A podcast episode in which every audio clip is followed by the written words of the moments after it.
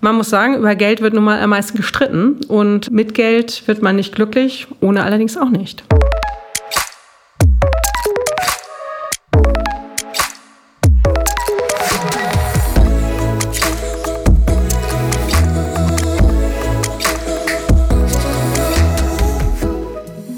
Moin Moin zu Kurz geschnackt, dem Podcast der Nordakademie. Wir sind Katharina und Mirko aus dem Marketingteam der Hochschule.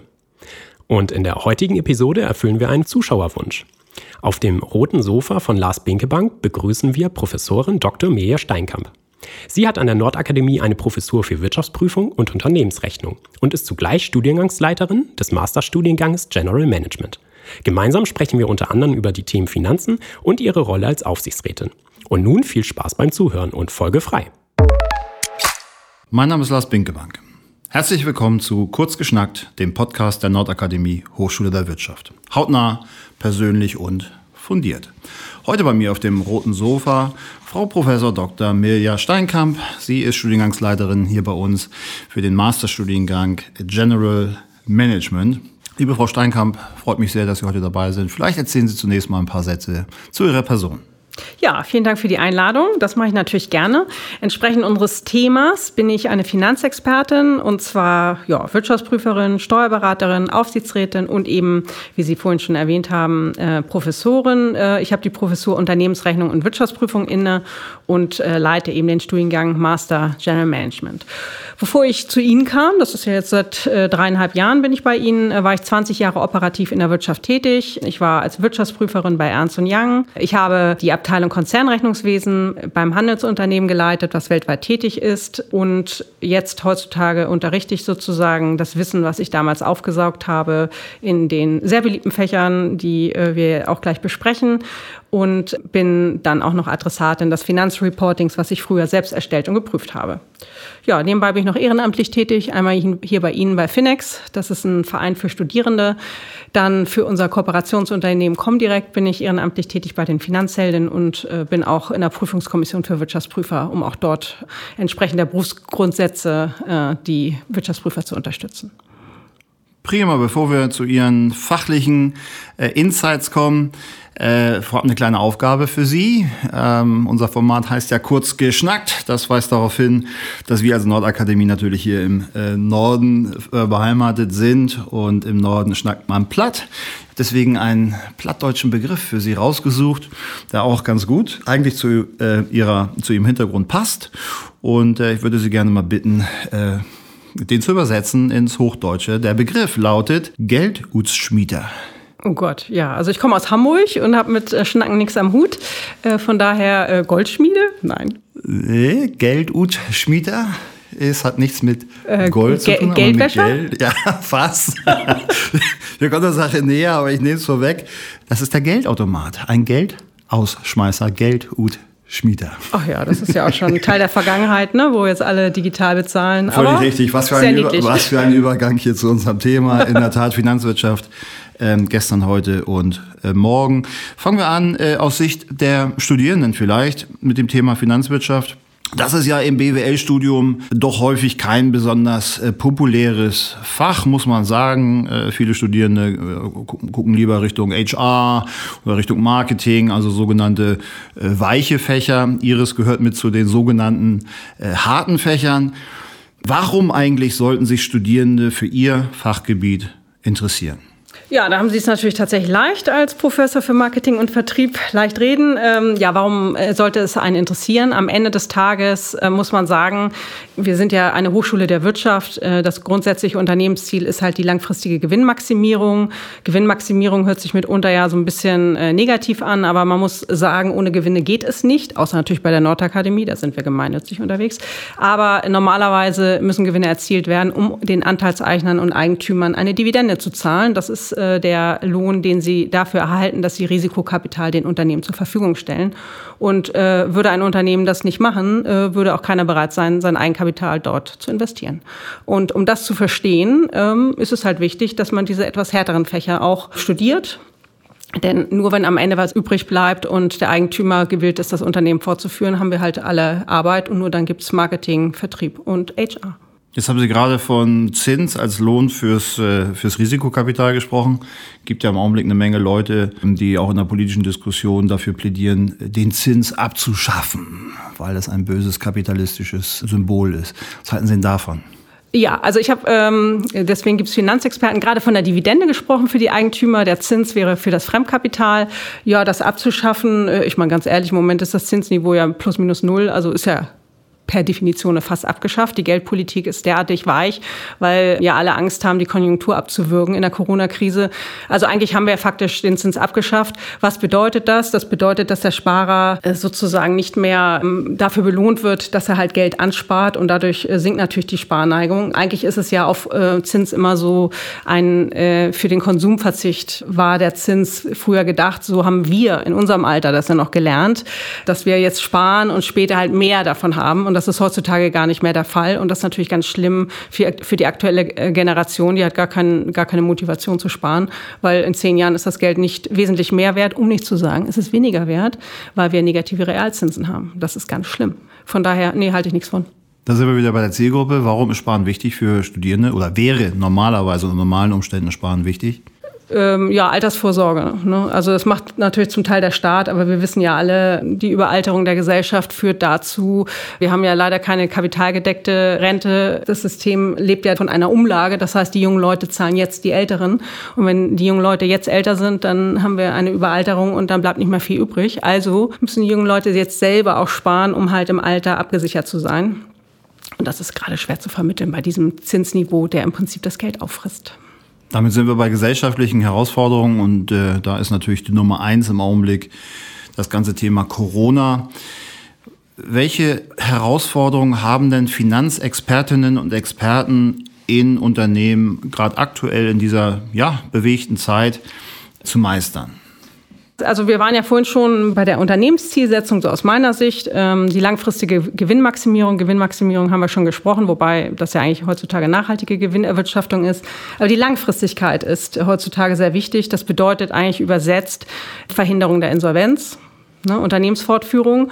Und da wissen wir im Moment ja alle in Corona-Zeiten, die Umsatzerlöse sind eingebrochen, die Gewinne sind eingebrochen und wir erwarten eigentlich alle, dass jetzt demnächst äh, die, eine Insolvenzwelle auf uns überschwappt und der Finanzexperte muss im Prinzip dafür sorgen, dass die drei Insolvenzgründe nicht eintreten. Das sind einmal die drohende Zahlungsunfähigkeit, die Zahlungsunfähigkeit und die Überschuldung.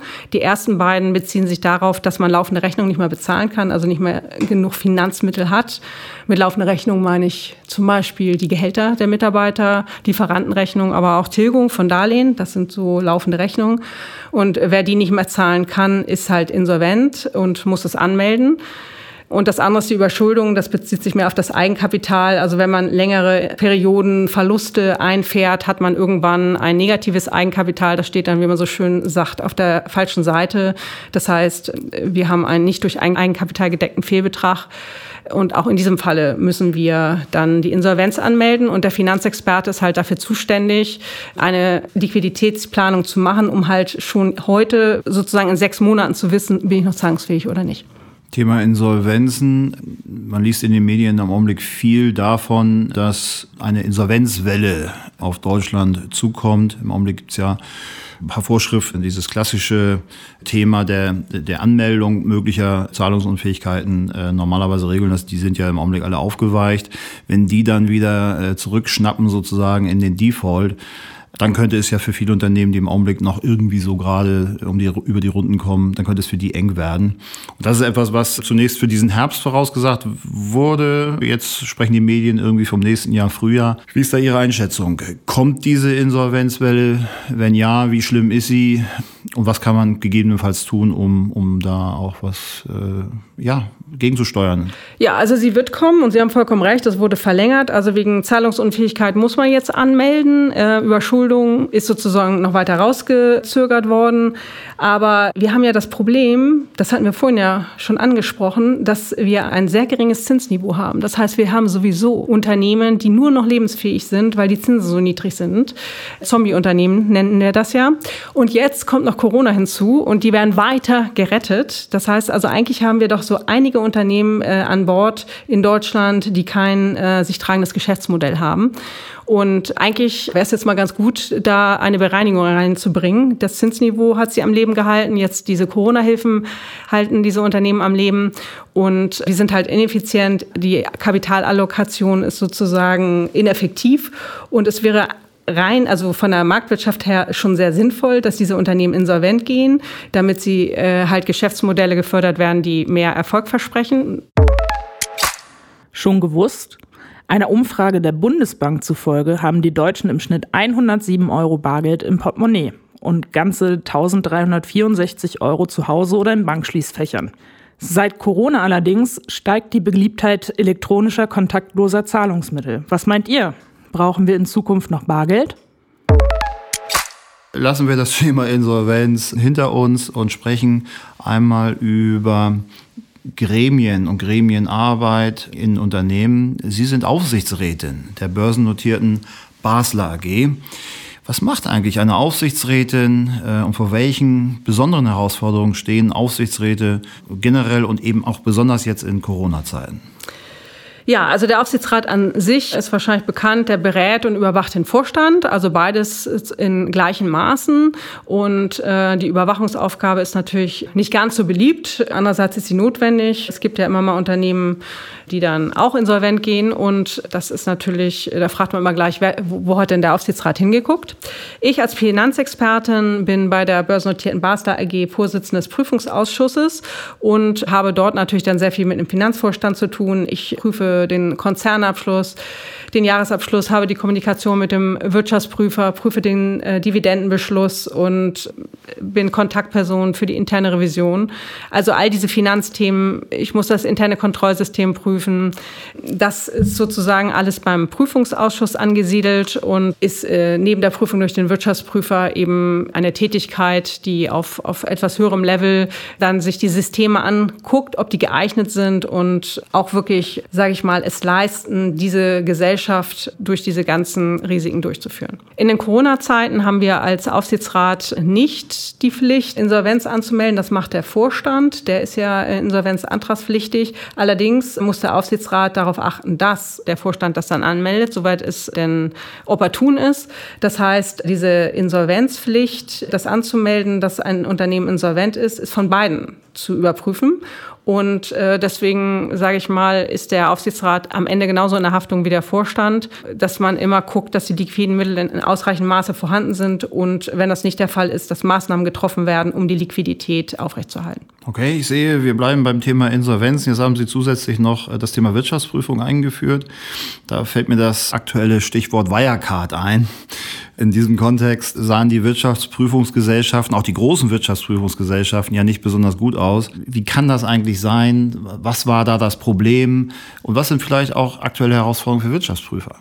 Ja, genau. Wirecard ist so ein sehr peinlicher Moment des deutschen Finanzplatzes. Also die Reputation hat da stark gelitten. Also einmal natürlich fragt man sich auch, was hat der Aufsichtsrat geprüft, aber eben auch die Wirtschaftsprüfer, ganz genau.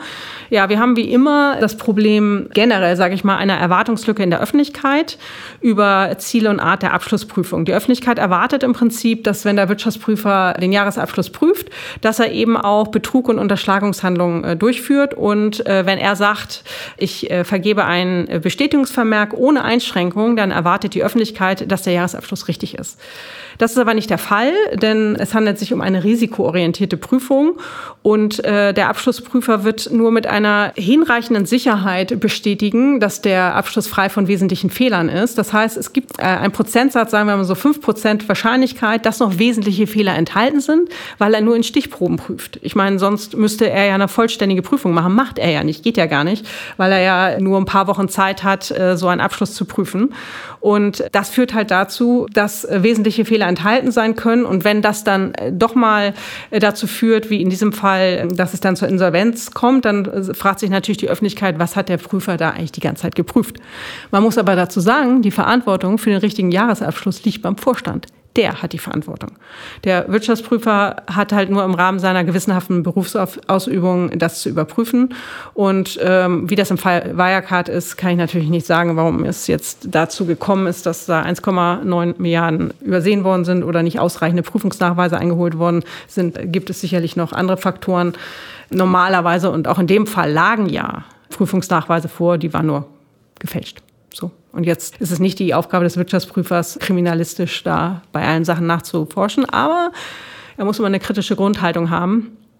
Und da kann ich mich natürlich nicht zu äußern, warum das so akzeptiert worden ist ja, jetzt, was sollte man tun oder was wird diskutiert, äh, diese Erwartungslücke zu schließen und eben doch äh, forensische Elemente in die Prüfung mit reinzunehmen. Das ist vielleicht sogar heutzutage möglich durch die Nutzung moderner Technologien, so dass man eine Vollprüfung anstrebt. Und das merkt man so ein bisschen bei den Wirtschaftsprüfern auch. Es sind nicht mehr nur BWLer, die jetzt dort anfangen, sondern auch hier unser Studiengang äh, Wirtschaftsinformatik ist da sehr stark nachgefragt, weil man möchte eben, dass die Wirtschaftsprüfer klar einmal äh, die Gesetze kennen, ne, die ganzen Rechnungslegungsvorschriften und die Standards vom Institut der Wirtschaftsprüfer, aber sie sollen eben technisch versiert sein, dass sie die Daten analysieren und dann ähm, vielleicht dort bei der Datenanalyse eben sowas dann auch aufdecken können, äh, um so eine bessere Prüfungsleistung abzugeben. Damit sind wir dann schon wieder bei Studiengängen. Wir haben das ja eingangs gesagt. Sie haben kürzlich die Studiengangsleitung für den berufsbegleitenden Master in General Management übernommen. Was haben Sie mit diesem Studiengang vor? Wie wollen Sie ihn organisieren? Für wen ist eigentlich überhaupt dieser Studiengang auch als Weiterbildungsmaßnahme geeignet? Ja, also erstmal für wen ist der? Er ist für Nicht-Betriebswirte. Das heißt, wir äh, adressieren diesen Studiengang tatsächlich an Bachelorstudenten, die vorher vielleicht äh, Ingenieurswesen, Naturwissenschaften, Architektur, reine Informatik studiert haben, nicht wie bei uns Wirtschaftsinformatik, sondern reine Informatik und die jetzt sozusagen in ihrem Berufsleben festgestellt haben, dass für den nächsten Karriereschritt auch betriebswirtschaftliche Betrachtungsweisen ein relevantes Thema sind. Die kommen zu uns, haben also schon Berufserfahrung und wissen schon sehr genau, Frage Fragestellungen aus ihrem äh, Berufsfeld und äh, lernen bei uns dann die betriebswirtschaftliche Betrachtungsweise. Was haben wir vor? Wir haben jetzt gerade den Studiengang, den Abschluss des Studiengangs umgestellt vom Master of Arts auf Master of Science. Wurde jetzt gerade am 24.09. in den Hochschulnachrichten veröffentlicht, ist also genehmigt. Freue ich mich sehr, weil das ja doch ein langer Prozess war. Und da werden wir jetzt mehr Entscheidungs- und Erklärungsmodelle anschauen und der Studiengang ist quantitativer ausgerichtet. Wir haben halt vorher Kollegen und äh, Studierende gefragt und die haben das alle befürwortet im Studiengangsprozess Prozess, Verbesserungsprozess, dass dieser Schritt gegangen wird. Und die Studierenden, die jetzt anfangen, die werden mit einem Master of Science abschließen. Wir haben auch noch neue Professoren an Bord, die mehr eben in diese Richtung lehren und äh, können auch sagen, dass alle Professoren, die wir an Bord haben, langjährige Berufserfahrung haben. Das heißt, diese heterogene Gruppe, ne, die kommen ja aus sehr vielen verschiedenen Richtungen, wird äh, immer einen kompetenten Ansprechpartner haben, um auf Hochschulniveau dann diese Fragen zu diskutieren. Und ich habe dann noch eine Besonderheit in den Studiengang im Vergleich zu allen anderen. Und zwar kann dieser Studiengang auch äh, sozusagen ohne Bachelor studiert werden. Da kann man jetzt kein Master of Science bekommen, aber ein Zertifikat. Wenn man also so drei Jahre Berufserfahrung in den einschlägigen Fachrichtungen vorweist und nachweisen kann, dass man sozusagen den Studieninhalten folgen kann, dann kann man einen Zertifikatskurs belegen. Was man da nicht schreiben braucht, ist äh, die Masterarbeit, ne, weil man ja nachher keinen Master off hat. Aber man kann die Module belegen, die ja sehr beliebt sind und eben einen dann im Beruf nachher weiterbringen. Also das ist eine Besonderheit im Vergleich zu all unseren anderen Studiengängen, dass Leute, die vielleicht, weil sie damals das nicht nicht wollten, keinen Bachelor gemacht haben, dass die aber jetzt auf Masterniveau die betriebswirtschaftlichen Betrachtungsweise jetzt nachholen können. Ich wünsche Ihnen und diesem Studiengang den verdienten Erfolg. Sie haben Power, das hört man, das spürt man. Sie sind vielfältig beschäftigt. Sie haben, äh, was wir noch gar nicht gesagt haben, aber vielleicht auch mal einfach gesagt werden muss. Sie haben auch dieser Hochschule Anfang des Jahres sehr geholfen, indem sie auch unsere äh, internen Controlling-Systeme nochmal auf ein anderes Niveau gehoben haben. Dafür im Namen der Hochschule nochmal herzlichen Dank. Dankeschön, also, ja, das hat sie Spaß gemacht. Sie haben eine Menge zu tun, eine Menge vor und on top zu all dem engagieren Sie sich, das hatten Sie eingangs gesagt, auch noch ehrenamtlich für Finex und für Finanzheldinnen. Warum ist das wichtig für Sie, dieses ehrenamtliche Engagement? Ja, also ich muss sagen, da leuchten die Augen immer noch, äh, wenn man vor dieser ähm, Interessengruppe auftritt, weil das mal so ganz ohne Klausurdruck kann man da frei sprechen und auch die Dozierenden, die ich gewinne, so aus meinem beruflichen Umfeld, kommen die immer sehr gerne zu den jährlichen Finance Day oder Finanzheldin-Veranstaltungen und es ist ein wahnsinniger Spirit äh, dort vorhanden, wenn man mit den Leuten persönlich spricht und die die Fragen loswerden können, die sie bewegen. Denn eins muss man halt sagen, über Geld wird am meisten gestritten Und es ist nun mal sehr wichtig, dass wir profunde Kenntnisse dort haben, denn Geld macht nicht glücklich, aber keines erst recht nicht. Und es ist eben da sehr wichtig, dass die Leute sich auskennen und das Interesse ist halt sehr hoch. Und ja, also ich mache das sehr gerne, muss ich sagen, weil ich komme da immer total beschwingt raus aus diesen Veranstaltungen. Und das ist ja eigentlich, äh, was man möchte. Das ist für mich äh, so die höchste Freiheit, die man hat, dass man dem Beruf dem nachgeht, was einem Spaß macht. Das hört sich prima an. Nachdem das alles jetzt einmal diskutiert wurde, wenn Sie zurückblicken so auf Ihre Erfahrungen äh, aus den vielfältigen Bereichen, gibt es da irgendwas, was Sie vielleicht unseren Studierenden einfach mal doch auch an dieser Stelle mit auf den Weg geben möchten? Irgendeine Erkenntnis, ein weiser Rat, den Sie vielleicht auch selber mal in irgendeinem Kontext erhalten haben, den Sie weitergeben möchten? Gibt es da was? Ja, also da kann ich nur sagen, ich bin ja vor äh, dreieinhalb Jahren zu Ihnen gekommen und ähm, das Berufsleben ist lang. Daher empfehle ich jedem, sich immer weiterzubilden. Ich habe vor drei Jahren selber nochmal das Wirtschaftsprüferexamen abgelegt und vor zwei Jahren habe ich den zertifizierten Aufsichtsrat an der Deutschen Börse gemacht. Also Weiterbildung lohnt sich und verschafft Ihnen die Freiheit, sich in den Beruf wiederzufinden, der Ihnen Spaß macht. Und denken Sie mal dran, wenn es äh, bei einem Unternehmen einmal nicht mehr so läuft, dann kann es für beide Seiten das richtige Sein zu wechseln. Beachten Sie aber stets dabei, man sieht sich immer zweimal. Nicht? Und bei einer Kündigung immer schön professionell bleiben, denn man läuft sich immer wieder über den Weg. Und wenn so ein bisschen die Zeit verraucht ist, freut man sich ehrlich gesagt auch, seine Kollegen wiederzutreffen. Liebe Frau Steinkamp, ganz herzlichen Dank für diesen Rat, ganz herzlichen Dank für dieses Interview. Nochmals alles Gute für den Studiengang und ja, weiterhin viel Spaß bei dem, was Sie tun. Ja, das werde ich haben. Vielen Dank, Herr Binkebank. Ja, schön, Mirja, dass du heute hier bei uns im Podcast zu Gast warst oder bist.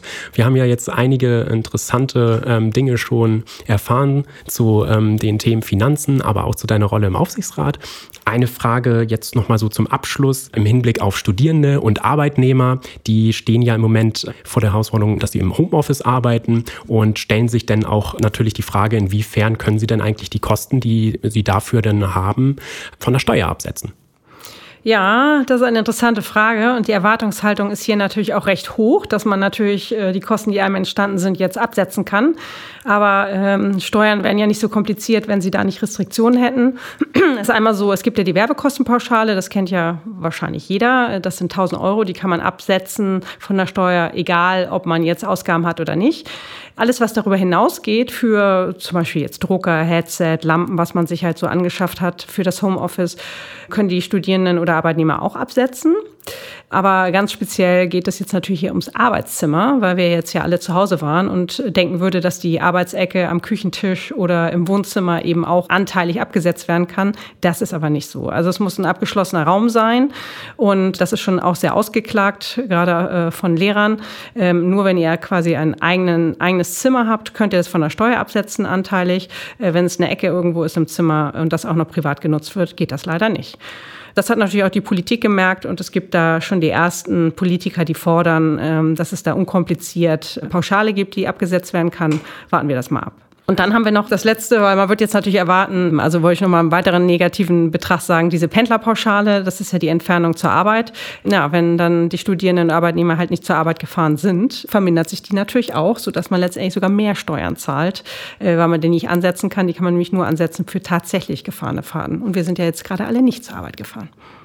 Also kommt dann noch eine kleine Überraschung auf uns zu. Eventuell haben wir Glück und wir können pauschal noch mal so ein Arbeitszimmer, auch wenn es kein abgeschlossener Raum ist, absetzen, sofern sich die Politik da irgendwie einig, einigt. Aber es könnte auch sein, dass äh, im Hinblick eben auf die äh, Kilometerpauschale, die dann nicht stattfindet, wir dann doch noch mit Mehrkosten im Hinblick auf die Steuer für das Jahr 2020 rechnen müssen.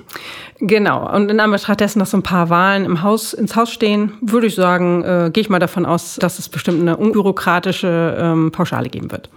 Dann warten wir das doch mal gespannt ab und mhm. hoffen, dass das dann zu unseren Gunsten sein wird. Alles klar, Mirko. Vielen Dank, dass du da warst. Sehr gerne. Ich komme gerne wieder. Tschüss. Schön. Tschüss. Betriebliche Finanzwirtschaft. Nie war sie so wertvoll wie heute, gerade in Corona-Zeiten. Was habt ihr mitgenommen? Ja, also ich finde es besonders spannend, immer zu sehen, dass man auf der einen Seite, wenn man sich mit Finanzen beschäftigt, die Fähigkeit braucht natürlich zu kalkulieren und auch äh, valide Prognosen abzuliefern, aber dass natürlich auch immer die Fähigkeit gefragt ist, äh, diese Zahlen, die ich da vor mir habe, in der Prüfung auch so zu interpretieren und zu verstehen, was sind da eigentlich an Unternehmensprozessen äh, dahinter, wie, wie ist die Geschichte, die da steht und dann kritisch zu hinterfragen, wie, wie, wie die Zusammenhänge sind und daraus die richtigen Schlussfolgerungen abzuleiten. Und ich habe mitgenommen, dass es ja nicht nur BWLer sind, so wie es in der Vergangenheit war, die sich in dem Finanzsektor jetzt tümmeln, sondern eben auch ja, branchenübergreifend ähm, mehr Relevanz findet, dass Informatiker mit involviert sind. Und dadurch, dass es ja nicht nur im beruflichen Kontext ein relevanter Punkt ist, sondern auch privat, es nicht schadet, sich über Finanzthemen zu informieren, damit auseinanderzusetzen. Und sie hatte nachher so einen Satz gesagt, dass das Berufsleben lang ist und Weiterbildung sich lohnt. Und ich glaube, glaube, wenn man dann das auch im Bereich Finanzen macht, und ist das eine, eine gute Sache. Das war es auch schon wieder mit der heutigen Episode kurz geschnackt. Solltet ihr da draußen noch Fragen an Mirja Steinkamp haben oder euch ein bestimmtes Thema für eine der kommenden Folgen wünschen, zögert nicht, uns über podcast.nordakademie.de oder unsere Social Media Kanäle zu kontaktieren. Kann man einfach mal machen. In diesem Sinne, bis zum nächsten Mal, wenn es wieder heißt Moin Moin zu kurz geschnackt, dem Podcast der Nordakademie. Tschüss. Tschüss.